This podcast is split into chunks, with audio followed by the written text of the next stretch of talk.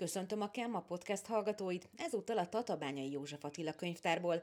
Vendégem Kerekes Máté, a Komárom-Esztergom Vármegye Ifjúságáért Egyesület elnöke, aki az Egyesület munkájáról és a programokról számol be. Valamint itt lesz velünk Metzker Viktória, az ország legnépszerűbb lemezlovasa is. Tartsanak velünk! Az Ifjúság Egyesület első körben a fiatalokat célozta meg itt a megyében. Nekik szervezünk ifjúsági programokat, most például Metzker Viktória fog hozzánk jönni, de holnap május tizenhetedikén Vajcsi Alberttel találkozhatnak az érteklődők. Ezen kívül ifjúsági pontot szeretnénk létrehozni Tatabányán, hogy a fiatalok több helyen is elérhetőek legyenek, és hogy meg tudjuk őket célozni. Hogyan kell elképzelni ezt az ifjúsági pontot? Itt egy helyszínről is beszélgetünk, vagy inkább ilyen online térben történik mindez, hogyha már fiatalok? Itt helyszínről is beszélgetünk, most folynak éppen az egyeztetések, hogy hol leszünk és miként leszünk. Valószínűleg a nyár közepén, nyár végén fog majd megnyitni. Most várjuk a támogatókat, hogy be tudjuk ők bútorozni, illetve a számítógéptermet meg tudjuk csinálni az, az épületben, úgyhogy reméljük, hogy minél hamarabb meg lesz. Hogy, hogy Metzker Vikire esett a választásotok? Metzker Viki a legnépszerűbb a fiatalok körében. Ugye azt tudni róla, hogy ő többször is elnyerte az ország dé dzséje címet, és ezért szerettük volna őt meghívni. Ugye ott van az összes nagyobb fesztiválon, akár a Titz Gengel, a Jaminával párosulva, akár szólóban, úgyhogy nagyon nagy név a szakmában. Egyébként ti az Egyesület, kikkel szoktatok kooperálni, teszem az az önkormányzat, vagy a diák önkormányzat, vagy egyéb egyesületek? Mi egyéb egyesületekkel kooperálunk, a Léleksegítő Alapítvánnyal, a könyvtárral, a művelődési házakkal és a Vértes Agórájával.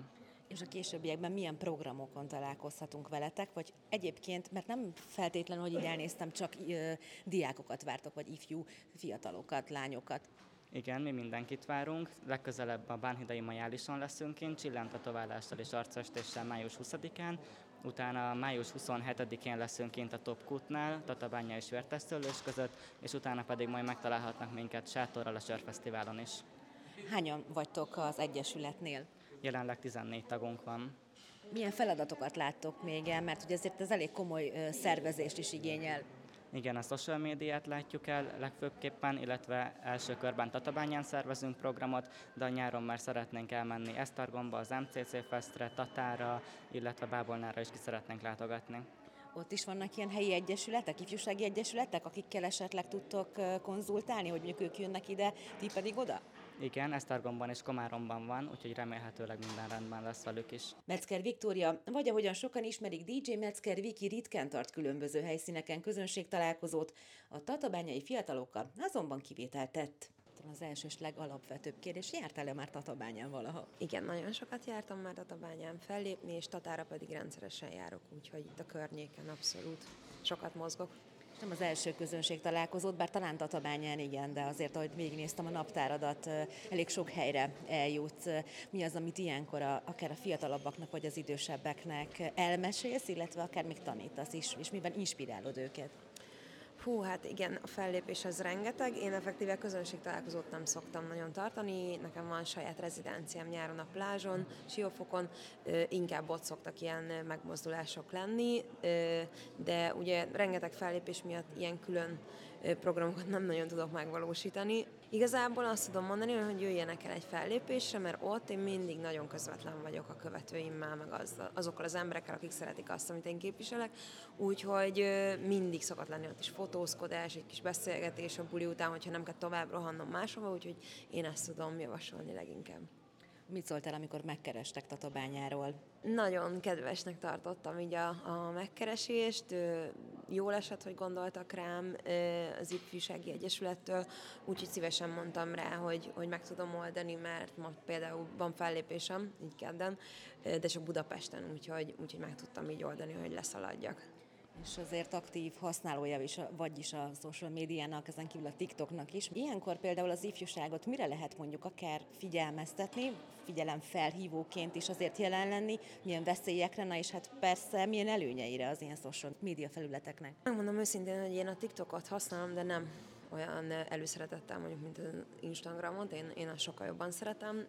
A TikTok azt gondolom, hogy nagyon a fiataloknak a platformja, most itt gondolok a tizenévesekre, Én azt gondolom, hogy bárki, aki a TikTokon mondjuk tartalmat gyárt, annak nagyon nagy felelőssége van arra, főleg, hogyha követőjük is sok van, hogy olyan tartalmakat gyártsanak, ami abszolút belefér a fiatal generációnak az inger küszöbébe, és nem csapja azt ki sem náluk, sem a szülőknél. Úgyhogy én szerintem ez egy nagyon-nagyon fontos. Nyilván beszélni erről lehet, hogy mi a fontos, meg mi nem, de nyilván az élet nem habos torta ilyen szempontból sem. Úgyhogy, úgyhogy sajnos a TikTokon is én azt látom egyre inkább, hogy, hogy nagyon sok olyan tartalom van, amit szűrni kellene, vagy legalábbis korhoz kellene kötni. Én inkább olyan szempontból használom, hogy megosztok buli videókat, ugye, vagy, vagy magán, jellegű magánéleti dolgokat, ugye, vagy a férjemmel közösen, ugye ő a bé es vé zenekar egyik frontembere, vagy a cicákról, szóval, hogy, tehát, hogy nem, nem gyártok külön vlogokat rá, mert arra már nem igazán lenne időm, meg nem is érzem magamat már annak a korosztálynak, aki ott ül, és akkor ezeket a tartalmakat gyártja rengeteg fellépés mellett mondjuk. De én azt gondolom, hogy egy-egy ilyen dolgot el tudok ott is így, így hinteni, meg mutatni az életemből, úgyhogy ahhoz képest egyébként, hogy nem titkolom, nem is tudom, azt hiszem, nyolcvanezer követő van ott is, úgyhogy próbálom így picit azt is, de, de tényleg időm sajnos nem engedi annyira. Mi a titok a TikTokon, mert hát talán valószínűleg itt már a neved, amitől ekkora követőbázisra tettél hirtelen szert? Hú, ö, nem tudom, megmondom őszintén, ö, teljesen máshogy működik a TikTok, mint a, a többi social media platform. Ö, én azt vettem észre, nekem ugye Instagramon, meg Facebookon ugye együtt van kb. ötszáznegyvenezer követőm, én kétszázhetven-kétszázhetven valahogy így.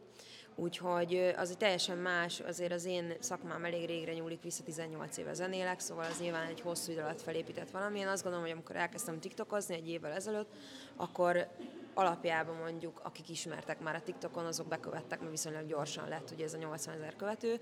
Viszont ahhoz, hogy ez épülni tudjon tovább, nyilván sok tartalmat kellene oda gyártani, de ahogy mondtam az előbb, erre nekem sajnos nincsen időm, úgyhogy inkább azt egy ilyen viszont megosztó platformnak ö, tartom magát a TikTok oldalamat. Én mindig azt szoktam mondani, hogyha valaki fellépésekre, vagy arra kíváncsi, hogy hol tudunk találkozni esetleg, az mindenképp az Instámat kövesse, mert, mert ott sokkal, hogy mondjam, ott, ott még mindig élnek azok, hogy képeket posztol az ember, sztorikba lehet mini videókat, a TikTok az teljesen másról szól, szóval akinek van több ideje arra, hogy tartalmat gyártson, az nyilván a TikTokot használja szerintem. Volt már valamilyen negatív tapasztalatod így rajongók kapcsán? Mert nyilván azért egy közönség találkozott talán egy picit másabb. Ö, nem, nem, nem volt még negatív tapasztalatom. Ö, nem, ahogy mondtam is, nem szokott sok ö, közönség találkozom lenni, már csak időhiány miatt is, meg ami van, azok mindig nagyon jól sikerülnek, és azok bulival vannak egybekötve, szóval kifejezetten olyan, ahova így beülök és beszélgetek, azok inkább ö, nem közönség találkozónak hívják, nem előadások nyilván. Most nem tudom, hogy ez mi lesz a mai napon, ö, sajnos elég rossz idő van, úgyhogy ezt hallottam, hogy ez eléggé közbeszólt itt most. Nyilván nehezebben indulnak így el otthonról. Nem tudom, nagyon kíváncsi vagyok, hogy milyen lesz. Ugye említetted, hogy azért egy picit bevonod a, a magánéletedbe is a, a követőket. Mi a határvonal? Van egy határvonal, nyilván nehéz lenne nem bevonni őket, hiszen a férjem is, párom férjem is közszereplő, ha lehet így fogalmazni, nyilván ismert ember, hogyha mondjuk a párom azt nem lenne ismert, akkor ennyire se engedném be a magánéletembe az embereket. Mert azt gondolom, hogy most is csak annyit adunk belőle, amennyi nem túlzás. Például, mit tudom én, volt az esküvőnk, akkor megosztottunk róla képeket, meg mondjuk az esküvői videónkat. Szóval, hogy ami úgy, tehát hogy nyilván nagyon erőteljesen nem, de van egy tök jó szín, amit szerintem így simán megengedhet magának az ember. Az előbb elmondtad azt a bűvös számot, hogy tizennyolc éve vagy a szakmámban. Most igen, is így belegondoltam, igen, elég rég hallottam először rólad, vagy hallgattalak téged. Azért nyilván itt fluktuálódik akár a, a társaság is, aki érkezik egy-egy bulidra. Milyen látni, hogy akár mondjuk a mostani fiatalok, és mondjuk akár lehet, hogy szüleik is együtt ott vannak? Hát azt inkább a rádiós rendezvényeken szoktam látni. Tehát, hogy én nagyon fiatalon kezdtem el zenélni, tizennyolc évesen, szóval most ezt csak azért mondom, hogy én nem szégyellem a koromat, harminchat éves leszek. Én most még pont abban vagyok, hogy, hogy négy generációt fogyasztottam el nagyjából eddig, tehát aki velem egyidős, igen, van, akinek már van pici gyermeke, aki akkor járt mondjuk a buliaimban ilyen húsz évesen, de azért nálam nagyon megoszlik, mert az átlag hallgatóim, vagy akik a fellépéseimre járnak, az a tizennyolc és mondjuk a huszonöt-harminc közötti korosztály, úgyhogy nem a harminc fölötti. Nyilván tök jó érzés az, hogy mondjuk egy idősebb korosztályból is ismernek, meg, meg képbe vannak a nevemmel, de mellettem mondjuk a sokkal nehezebb a fiatal generációt megfogni. Miért nehezebb? Azért, mert nagyon, a mostani generáció az nagyon gyorsan fogyaszt mindent. Tehát én azt gondolom, hogy, hogy ha csak mondjuk egy példát, egy telefon meddig él meg, egy iPhone, vagy, vagy meddig él meg egy, egy ruhadarab otthon, szóval, hogy teljesen más a fogyasztói társadalom most, mint annak idején. Ez mindenben szerintem észrevehető, ha csak arról beszélek, hogy mondjuk a zene az is milyen, hogy milyen ingerekre van szükségük egy klubbulin, vagy egy fesztiválon, hogy egyre több minden, egyre több konfetti kell, egyre több tűzijáték kell, gyorsabb váltások a zenék közt, még több sláger, szóval nagyon-nagyon változik a világ, és nagyon afele haladunk, hogy, hogy már annyira ki van tolódva az inger küszöb, hogy ezért nehezebb a fiatalokat megfogni. Így is próbálod adott esetben egy-egy bulidat felépíteni, hogy akkor egyre több váltás, egyre, egyre több durr és, és, és egyre több meglepetés legyen? Abszolút, abszolút. Én nagyon-nagyon nézem a külföldi nemzetközi nagy sztárokat is, meg nem csak a dé dzsé szakmában, hanem nyilván az énekesek, a rap sztárok, stb. stb. Szóval nagyon figyelem azt, hogy, hogy ők hogyan újulnak meg, vagy hogyan tudnak aktívak maradni, és hogyan tudnak népszerűek maradni a fiatalok körében. Nyilván ezt, ezt nyomon követem, de én azt gondolom, hogy ezt csak őszintén lehet csinálni, mert amilyen megerőszakolás, meg megerőltetett, az, azt ők kiszúrják, és, és nyilván azt az, az nem fogják szeretni. Úgyhogy én, én azt gondolom, hogy nekem a habitusom nagyon ö, ilyen fiatalosok, szóval nem tudják megmondani, hogy mennyi idős vagyok pontosan, ez a huszonöt és harminc közötti ö, intervallum az, ahol engem besatszolnak, ami nagyon-nagyon jól esik, ö, de ez annak köszönhető, hogy nekem a szüleim is nagyon fiatalosak, anyukám nagyon fiatal volt, huszonegy éves volt, amikor engem megszült, úgyhogy, úgyhogy én nekem a neveltetésem is nagyon ilyen fiatalos volt, az egész családom nagyon fiatalos, úgyhogy szerintem abból is adódik, hogy, hogy mondjuk nekem olyan sok kollégám mondja azt, hogy eléggé kortalan vagyok ebben a szakmában, ami egy tök jó bók. Nagyon szépen köszönjük át, és adunk a tatabányai közösségnek, közösségnek. Köszönjük szépen, köszi.